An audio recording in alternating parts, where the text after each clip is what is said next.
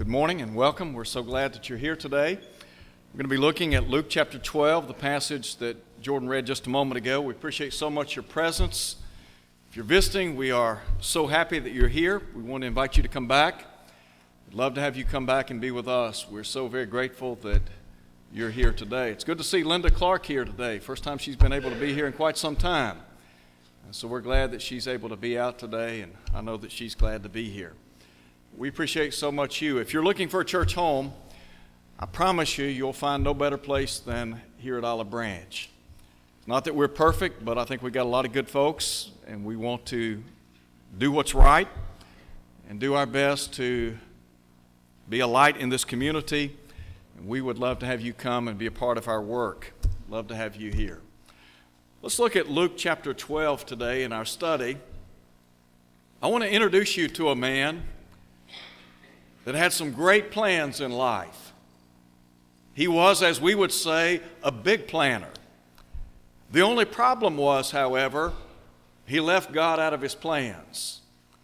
Many of us are busy making plans for the future, and there's nothing wrong with that. I think we need to be visionary in how we approach life, and we need to make plans short term plans, long term plans. We need to have goals in life. Every good and successful business is visionary.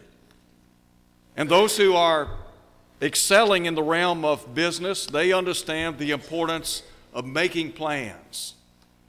And so I want us to certainly make plans for the future, but most importantly, I want to encourage all of us to make our plans with God included. Sometimes we have great plans in life, but we fail to remember that God needs to be a part of our plans. And so in Luke chapter 12, Jesus has been doing a lot of great preaching and teaching, instructing people. And really, out of nowhere, someone from the crowd says to him, Teacher, Tell my brother to divide the inheritance with me. But he said to them, or rather said to him, Man, who made me a judge or an arbitrator over you? And he said to them, Take heed and beware of covetousness, for one's life does not consist in the abundance of the things he possesses. Luke then says, that Jesus spoke a parable to them. In light of this guy's question, Jesus now uses this opportunity to teach, particularly about the danger of covetousness and the importance of making sure that God is a part of our plans. And so, as he narrates this parable, I want to just very quickly call attention first and foremost to this man's focus in life. According to Jesus, he has what we would call significant accumulations in life. Listen to what the text says The ground of a certain rich man yielded plentifully. And he thought within himself, saying, What shall I do since I have no room to store my crops? And he said, I'll do this I'll pull down my barns and build greater. And there I will store all my crops and my goods. So, as we would say, business is booming, life is good. And so the idea is I need to build bigger and greater barns. As we say, Go big or go home. That was his, that was his mentality. And there are a lot of us that we've enjoyed a lot of great blessings in life. And this man, no doubt, had been abundantly blessed. Life was good, as we say. You know, the psalmist said, Blessed be the Lord who daily loads us with benefits or blessings. James said, Every good gift and every perfect gift comes down from above all of us have something for which to be grateful for. Many of us, we can give thanks for our physical health, our mental health, our spiritual blessings. I mean, you think about all the countless blessings that we enjoy every single day. This guy had a lot to be grateful for. He has, as we would say, a sizable estate, a lot by way of abundance. But there's a problem. The problem is, at least from my vantage point, he has become self absorbed. In other words, everything revolved around, around him. As a matter of fact, if you look at the text, it's evident that the hub of his life was himself. Six times, this man is going to talk about what he had. Matter of fact, if you read the text, there are six eyes and there are four mice. Listen again. He thought within himself, saying, What shall I do since I have no room to store my crops? I will do this. I will pull down my barns. I will store all my crops and goods. I will say to my soul. So you get the idea. Everything is about this man. You know, sometimes we get so consumed with our own self interest. We forget about the plight of others. We forget about helping others, sharing with others. We forget about our purpose in life, what we really need to do. It's not uncommon to see folks in our day and time who have become, as we would say, selfish in many ways. And if you look at, the, if you look at the, this guy's life, it's evident he's selfish. He's self absorbed. Everything revolves around him. And there are people like that in our world today, aren't there? There are folks like that in church sometimes. Life revolves around them.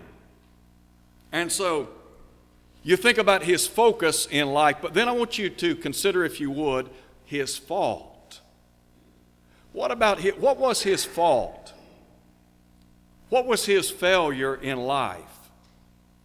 Well, let me just suggest first and foremost, he was blind in life. You know, sometimes we talk about people who have a terrible disease that has robbed them of their vision. And I think about all the great blessings that we have in life. One of the greatest blessings is to be able to see. I mean, no doubt hearing is important, and I'm grateful for my hearing. But if you had to make a choice, would you rather hear or see? What would you choose? Vision is so important. But sometimes people can see well physically, but spiritually, they're blind. In 2 Corinthians chapter 4, verse 4, Paul talks about how the God of this world, the God of this age has blinded the minds or the eyes of them which see not. Jesus talked about those in his day who had become dull of hearing. He said, in essence, they have closed their eyes, they have shut their ears, lest they see with their eyes and hear with their ears and understand with their hearts and turn. And he said, and I should heal them. You ever talk to somebody and the conversation has been going on for some period of time and it becomes evident, you know what, they're not listening. It's like they're hearing you, but they're not hearing you. You know what I'm saying? Sometimes, if we're not careful, that's how we are spiritually. We come to Bible study, we come to worship, we hear what's said, but we really don't hear what's said. Well, how do we know that? Because our lives are not changed. There's no change of action in our actions. And so, here is a guy that has become blinded in life. And again, as I said a moment ago, everything revolved around him. And so he has become blind to the Word of God and to the will of God. Well, how do you know that? Well, because he forgot God in life. Do you remember what Jesus said in his narration? This guy said, So you have many goods laid up for many years, take your, eat, take your ease, eat, drink, and be merry. But God said to him, You fool. This night your soul will be required of you. Then whose will these things be which you have provided?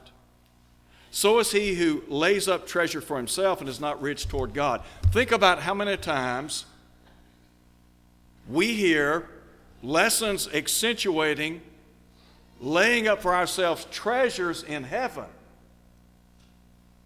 But we're more concerned about laying up for ourselves treasures here on earth. It's all about the here and now. It's about what we can accumulate here in life.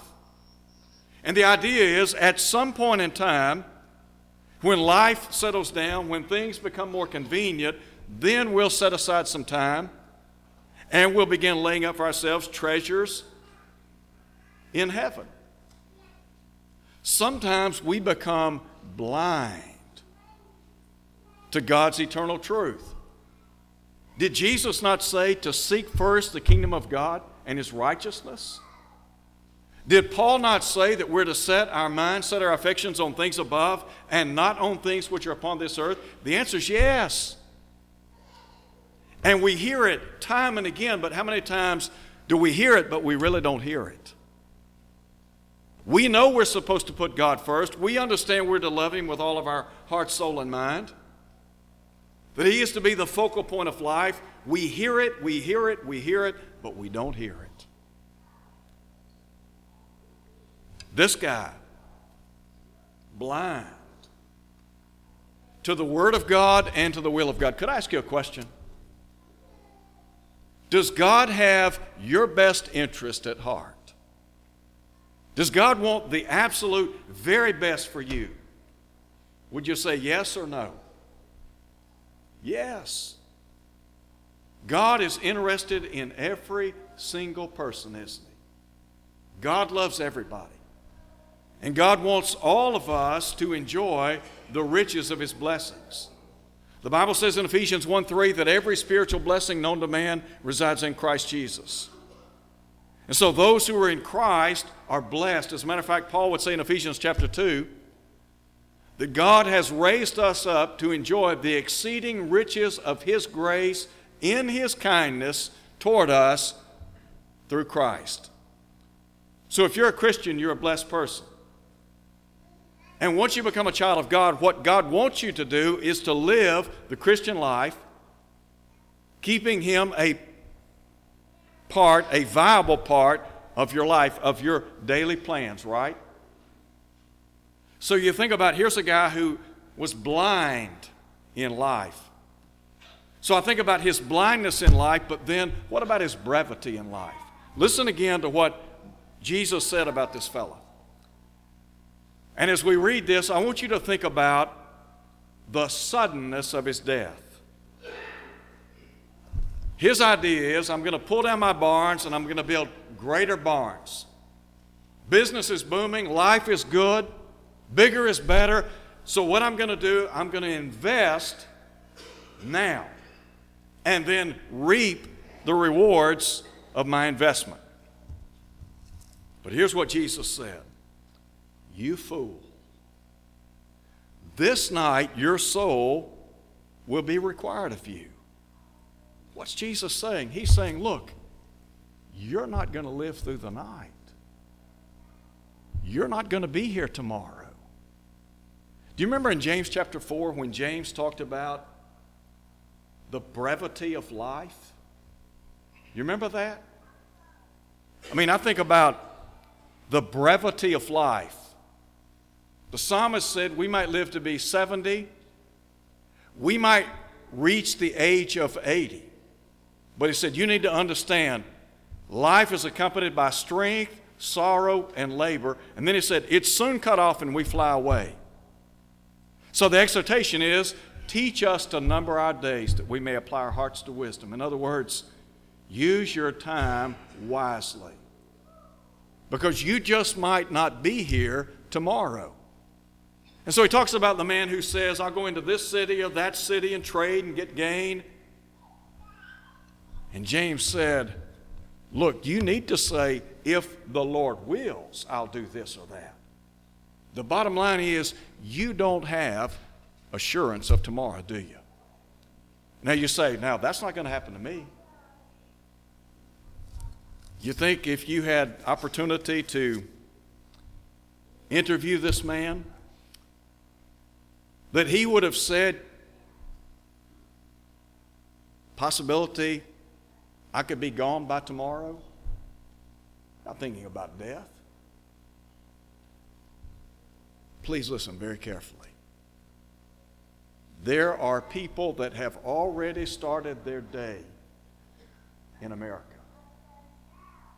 They got up, they ate breakfast, they read the paper, they've had their morning coffee, they've gotten dressed for worship or work or life. Their head will never see the pillow tonight. That's just how quick it can happen. There are folks that will have massive heart attacks today, they'll be gone. There are people who will have a massive stroke, they'll be gone. Some will be in an automobile accident and they'll be in eternity before the night closes. Some, right down the road, there's a hospice house on Goodman. There are some who are residents there today as we speak. They may not make it through the evening. Don't tell me it can't happen to you or to me. The bottom line is, it can happen. It does happen. It happens a lot. And so we talk about the suddenness of his death and then the surety of his death. Here's what you need to understand you will not get out of this life alive. Agreed? You know, the Hebrew writer said, It is appointed unto man once to die, and after this cometh the judgment. There are two appointments that you have that you don't even have to make. It might be you call your physician tomorrow and make an appointment to see him or her. You might make an appointment to meet with your tax man this week. You might make an appointment to have your car serviced. You might make a lot of appointments in life, but let me tell you what, when it comes to your death, you don't even need to worry about penciling that date in. You don't have to worry about making an appointment to stand before God on the judgment because that appointment has already been made for you. It's already been made. And the Bible says we must all stand before the judgment seat of Christ. Paul would say, As I live, says the Lord, every knee shall bow, every tongue shall give an account of himself to God. So then, each of us, each of us will stand before him. So, the brevity of life, the, sudden of his, the suddenness of his death, and the surety of his death. Now, there's a third thing I want you to see in our study. And this has to do with his future after life. Now let's go back and read again what Jesus said about this man. His ground has yielded plentifully. And so he says, What shall I do since I have no room to store my crops? I'll do this I'll pull down my barns and build greater, and there I'll store all my crops and all my goods. And I'll say to my soul, Soul, you have many goods laid up for many years. Take your ease Eat, drink, and be merry. But God said to him, You fool, this night your soul will be required of you. Then whose will those things be which you have provided? Number one, he left his substance, didn't he? Now think about everything that you have today your automobile, your clothes, your home, the contents in that home, your stocks, your bonds, your land. You think about your financial portfolio. For some, it would be sizable, wouldn't it? Could I ask you a question? If you die today, how much of it will you take with you? You know what Job said? Naked came I into this world, and naked shall I depart. Paul said it this way We brought nothing into this world, and it is, listen to him, certain we can carry nothing out. You know how much he left? He left it all. He left barns full behind him. Jesus was on point when he asked the question All this stuff that you've accumulated, whose will it be? Did you know at some point in time in the future, if the Lord delays his coming, your family members or friends will take your estate and they will divide it. When my, when my grandmother died in 1989, she didn't have a lot, materially speaking. She really didn't have a lot of money, didn't have a lot of material possessions.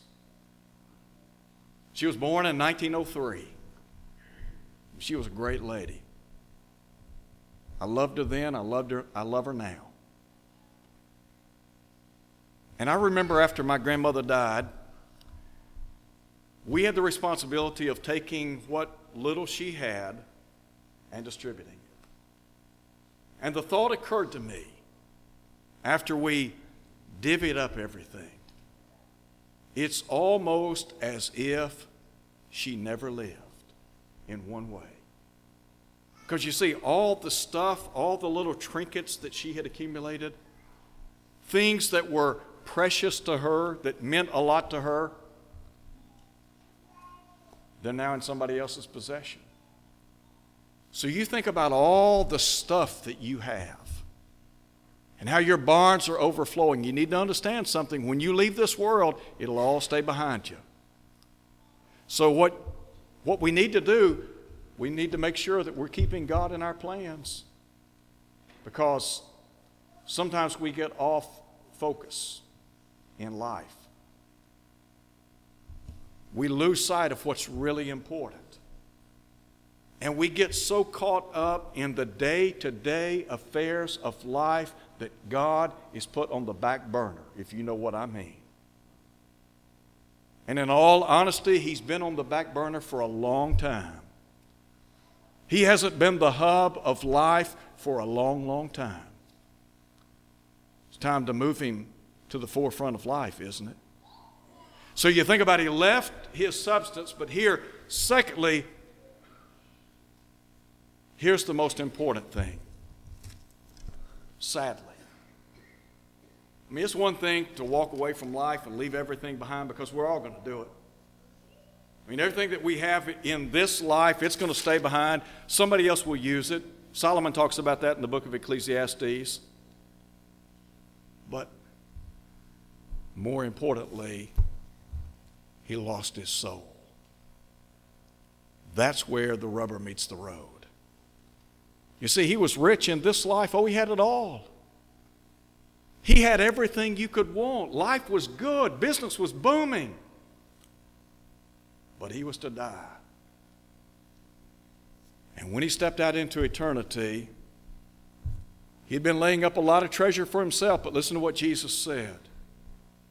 He wasn't rich toward God. He left God out of his plans. Now, you think about how wealthy you are in this life.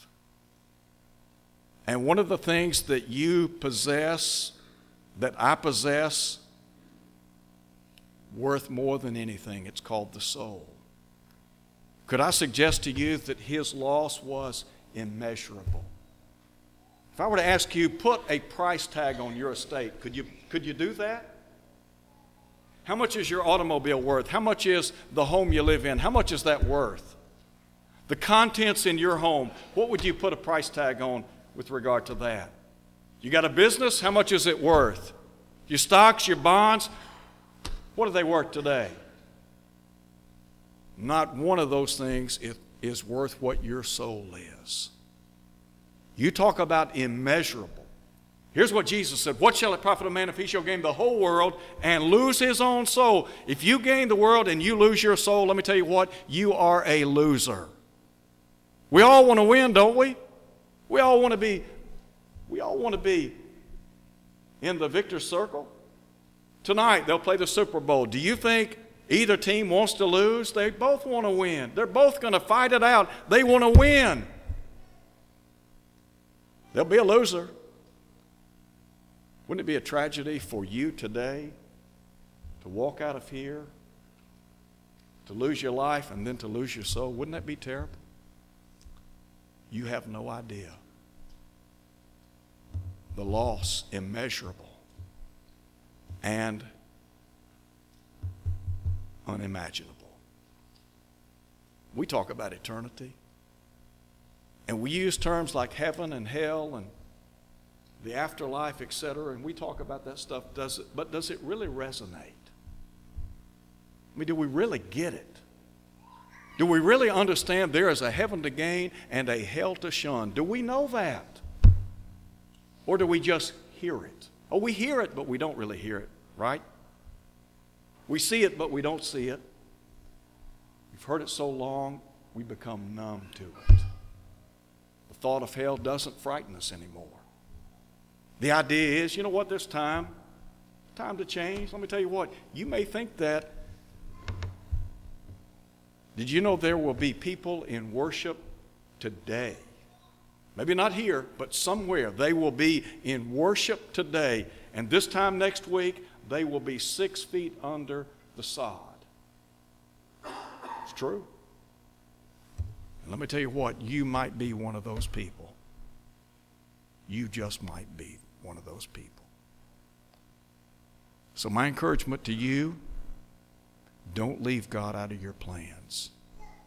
You can't afford to.